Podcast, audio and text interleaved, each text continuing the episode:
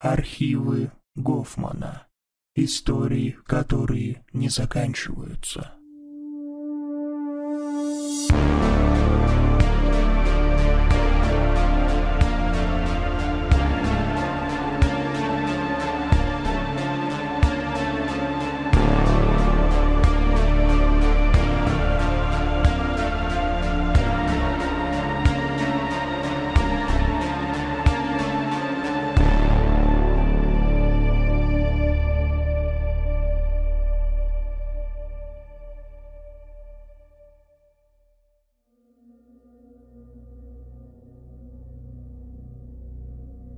Это случилось шесть лет назад. Началось с того, что моя младшая сестренка Наина, вернувшись домой со школы, мимоходом в потоке других сведений о том, как прошел ее день, рассказала маме про какую-то краодру. Что это такое, кто это такое, черт его знал. Все, что можно было понять с ее слов, заключалось в том, что это что-то страшное, и что оно находится в подвале дома одного из ее одноклассников – Обыкновенная детская страшилка, подумала мама, а с ней подумала и я. Спрашивается, у кого их не было. Каждый боялся когда-то светящихся глаз во мраке приоткрытого шкафа, или высокой тени, стоящей в углу комнаты, или волосатых рук, высовывающихся из-под кровати. Эти страшилки имеют свойство быстро изменяться, перерождаться одна в другую, по мере того, как ребенок привыкает к чему-либо, теряет страх и интерес. Одно и то же особо страшное и запоминающееся чудище может жить дольше, со временем переселяясь из шкафа в кладовку, из кладовки в шахту лифта или вообще в подвал. На самом деле было очень мало смысла в том, чтобы бояться чего-то, находящегося аж в подвале, да еще и в другом доме. Но Наина боялась. Это было очевидно хотя бы потому, что иногда по ночам она с плачем просыпалась и чуть ли не падая с верхнего яруса кровати, на нижнем спала я, мчалась в комнату родителей. Ей снились кошмарные сны про какое-то животное в кромешной темноте. Животное было покрыто мягкой шерстью, но страшно шипело. Набрасывалось на Наину и начинала проглатывать ее, как змея, начиная с головы – она задыхалась и просыпалась в ужасе, кричала, что это и есть Краодра. Мама находила причину кошмаров в том, что сестра имела плохую привычку спать на животе. Немного неправильно голову повернет рефлекторно во сне, и вот уже лицо утонуло в рыхлой подушке, и дышать нечем. И подсознание рисует страшные картины сообразно происходящему в реальности – то же шипение могло быть ее собственным дыханием, тяжелым, через слой ткани и пуха. Но, на мой взгляд, это была лишь одна из причин. Мне казалось, что кто-то из одноклассников Наины намеренно запугивает младшенькую. Скорее всего, тот самый, в подвале которого якобы жила непонятная тварь. Какое-то время я тайком следила за кругом ее общения, но это ни к чему не привело.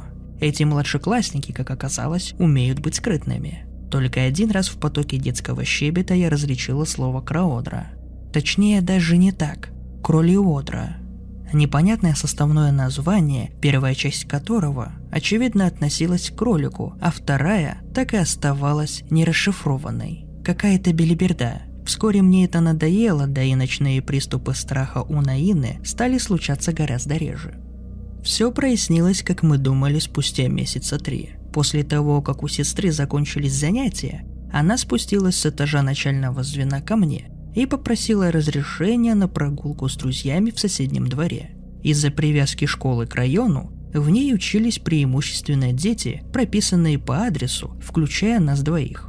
Я разрешила, даже не задумываясь особо, так как такие прогулки происходили достаточно часто, и родители в целом одобряли проведение времени на свежем воздухе, а не в квартире за бесконечными мультиками. Однако, когда я пришла домой после шести уроков, Наины все еще не было дома, и мама, сходя с ума, нарезала круги по комнате и пыталась в десятый раз дозвониться до дочки. То есть она умудрилась пропасть куда-то на целых полтора часа. Когда же она пришла, точнее прибежала со всех ног, была вся в слезах с распухшим красным носом, выпачканная в какой-то пыли, волосы в паутине – вцепилась в маму клещом и провисела так минут пять, беззвучно рыдая. Ее всю трясло. Родители ходили к директору, вызывали одноклассников, их родителей, еще кого-то. Оказалось, что эти малолетние ублюдки заперли Наину в подвале по тихе ради, напугав ее до полусмерти. Да, в том самом подвале. По ее рассказу все примерно было так. Денис, Гена, Таня и Эмиль, которые все еще с начала года примазались моей сестре в друзья, мирно гуляли во дворе, пиная бутылки и консервные банки, и беседовали. В какой-то момент речь зашла про эту проклятую кроводру. И Гена решил немного похрабриться и показать всем подвал. Он был не заперт. Но с обратной стороны ручка двери была выдернута с мясом. Таня осталась ее держать, чтобы ветром не захлопнуло. Остальные стали продвигаться внутрь, светя фонариками телефонов. Внезапно ребята услышали из глубины подвала громкое шипение и со страху рванули к выходу. Мальчики бежали быстрее, чем Наина, еще и толкались, так что на финишной прямой она оказалась в самом хвосте процессии, и перед ней дверь захлопнулась. В этот момент рассказа Наина каждый раз срывалась на плач. Настолько плохо ей было вспоминать. Она не видела, кто именно из одноклассников захлопнул дверь, оставив ее одну в кромешной темноте. Она верещала и тарабанила кулаками по двери, но с обратной стороны никто ей не отвечал. Вообще никаких звуков не было слышно. Сестра не могла оценить, сколько времени она пробыла в подвале в итоге. Когда устала стучать и сорвала голос, просто села, прижалась спиной к двери и плакала. И словно этого уродом было недостаточно. Наина скоро поняла, что не одна в этом темном коридоре, и среди куч хлама, оплетенных паутиной, кто-то дышит и ползет.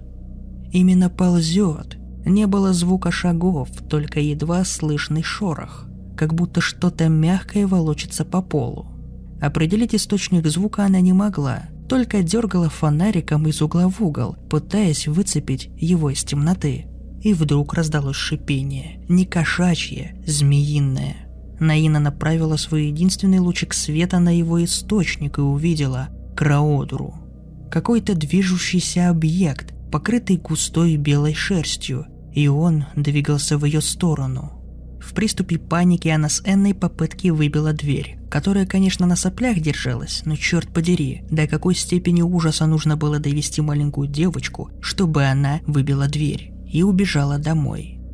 По итогам суда виновным был признан еще один мальчишка, Толя – у него какой-то дефект речи, говорит неразборчиво, но когда его в кабинете директора заставили зашипеть по-особому, как он умеет, натуральная змея, не дать не взять. У него же дома, по словам его отца, есть пушистый плед, накинув который он вполне мог сыграть роль чудовища в этом жестком розыгрыше. Виновные, естественно, свою вину отрицали. Мелюзга прекрасно умеет врать. Все как один настаивали на том, что это была настоящая Краодра, или Кролиодра. Не суть. На перебой рассказывали, что дверь из рук сама вырвалась и захлопнулась аккурат перед Наиной. Что они все со страху бежали еще метров триста от этого чертового подвала, а потом не решались подойти. Говорили, что сами Краудру никогда не видели, думали обычная страшилка каких сотни. Еще в свою защиту могли сказать, что плед у Толи был серым, а не белым и совершенно чистым. Мол, если бы он действительно побывал в подвале и тем более волочился по земле, по определению не мог бы отделаться лишь парой пятен от чая. Ну еще один аргумент, который нашелся в их арсенале – факт, что в этом самом доме когда-то давно пропал мальчик. Не нашли ни живым, ни мертвым, каких-либо следов тоже не нашли. Якобы работа подвального монстра. Я из интереса позже покопалась в интернете на эту тему, и да, действительно было такое. Нежигай Алексей Петрович, 10 лет.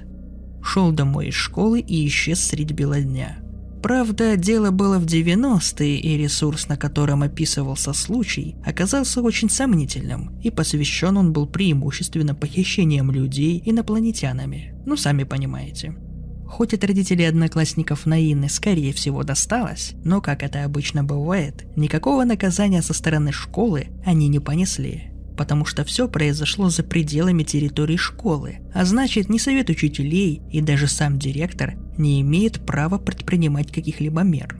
Хотя ужасная развязка постепенно назревала непосредственно в школьных стенах.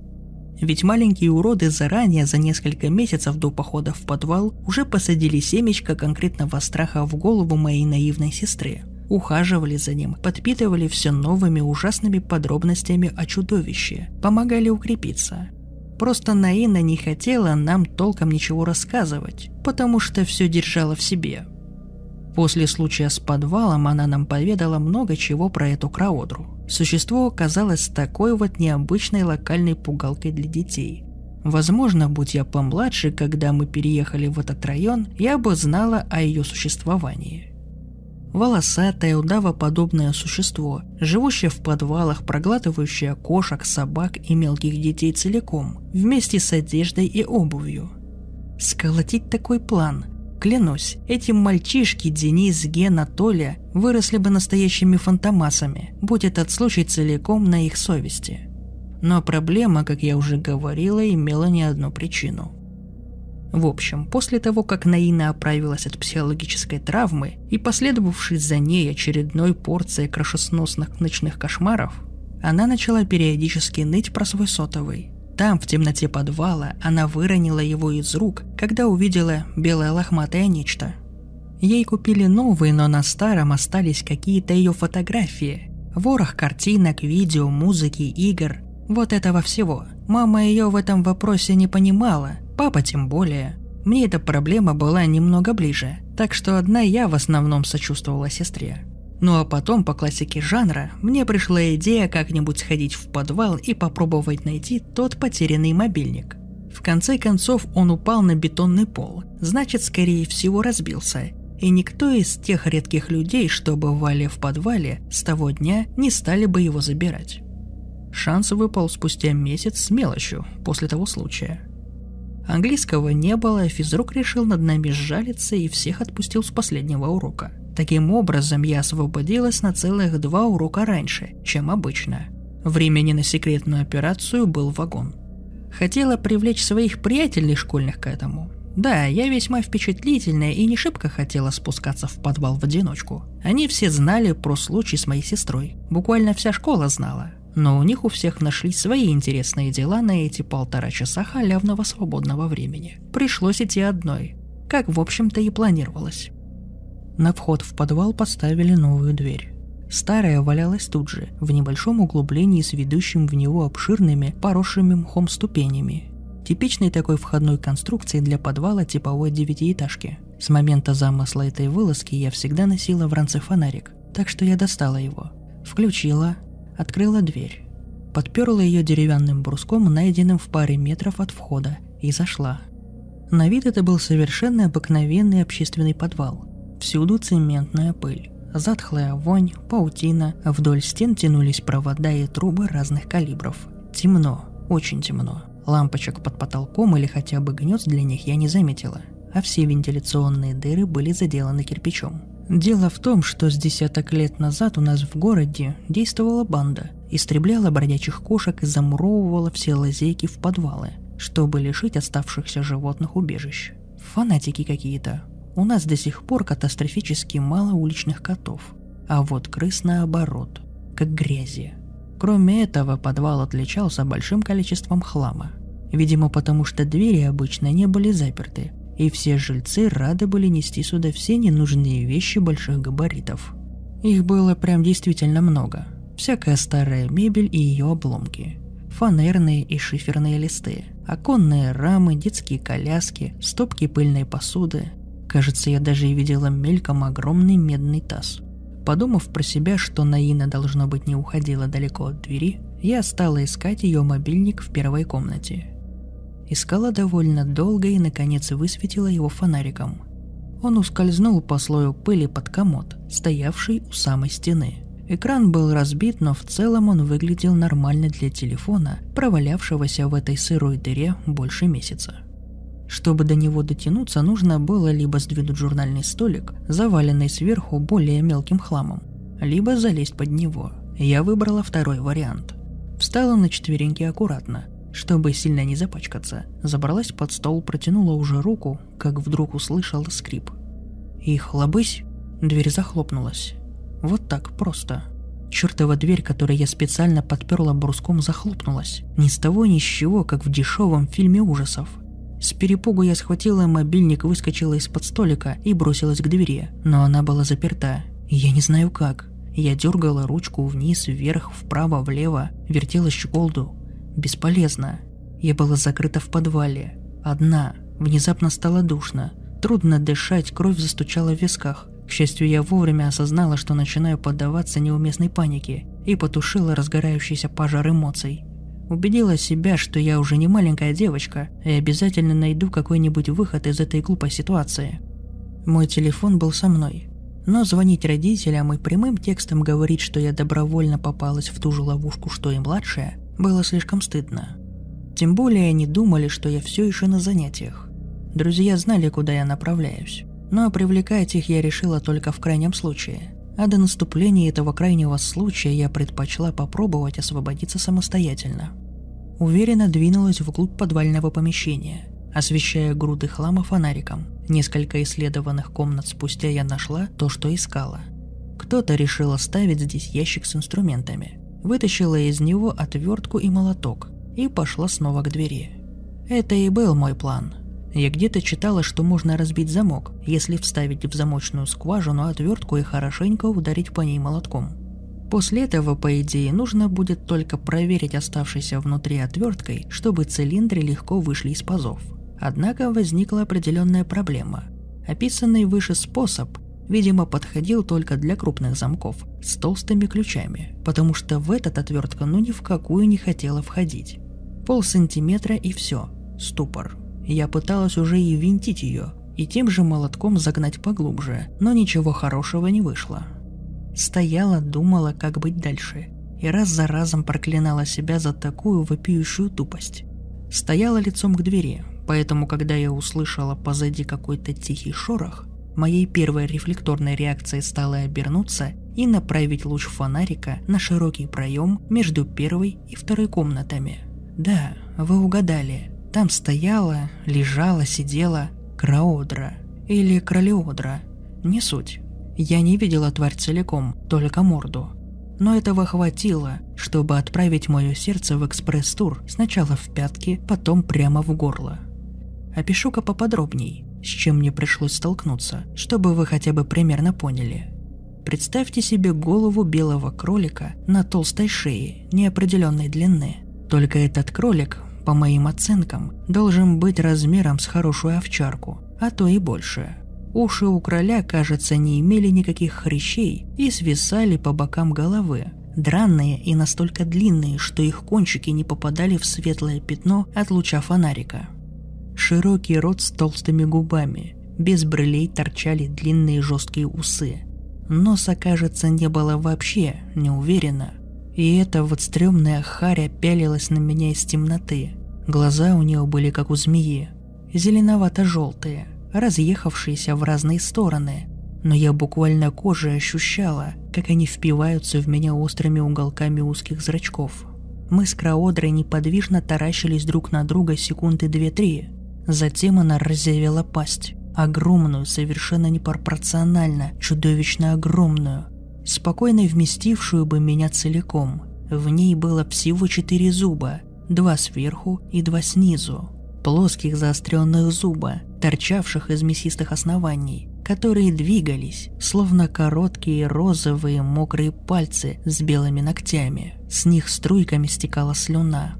Пасть стала плавно приближаться, но я была буквально парализована ужасом и не могла пошевелиться. В последний момент, когда это чудовищное кролика-змеиное нечто уже готово было наброситься на меня, Оцепенение прошло, и я, применив полную мощность магию рефлексов подросткового тела, увернулась от него.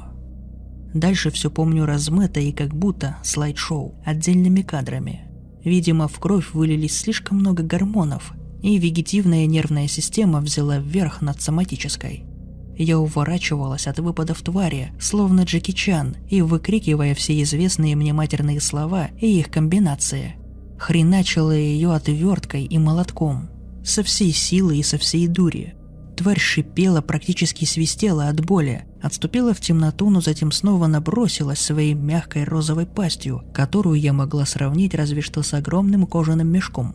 Видимо, она была очень голодной. Наконец мне удалось с размаху заехать молотком этой жуткой абразине прямо в правый глаз. Он лопнул и брызнул во все стороны какой-то вязкой жижей. Краодра упала на пол, зайдясь в леденящем душу свистящем хрипе, а затем с какой-то невероятной скоростью метнулась в глубину подвала.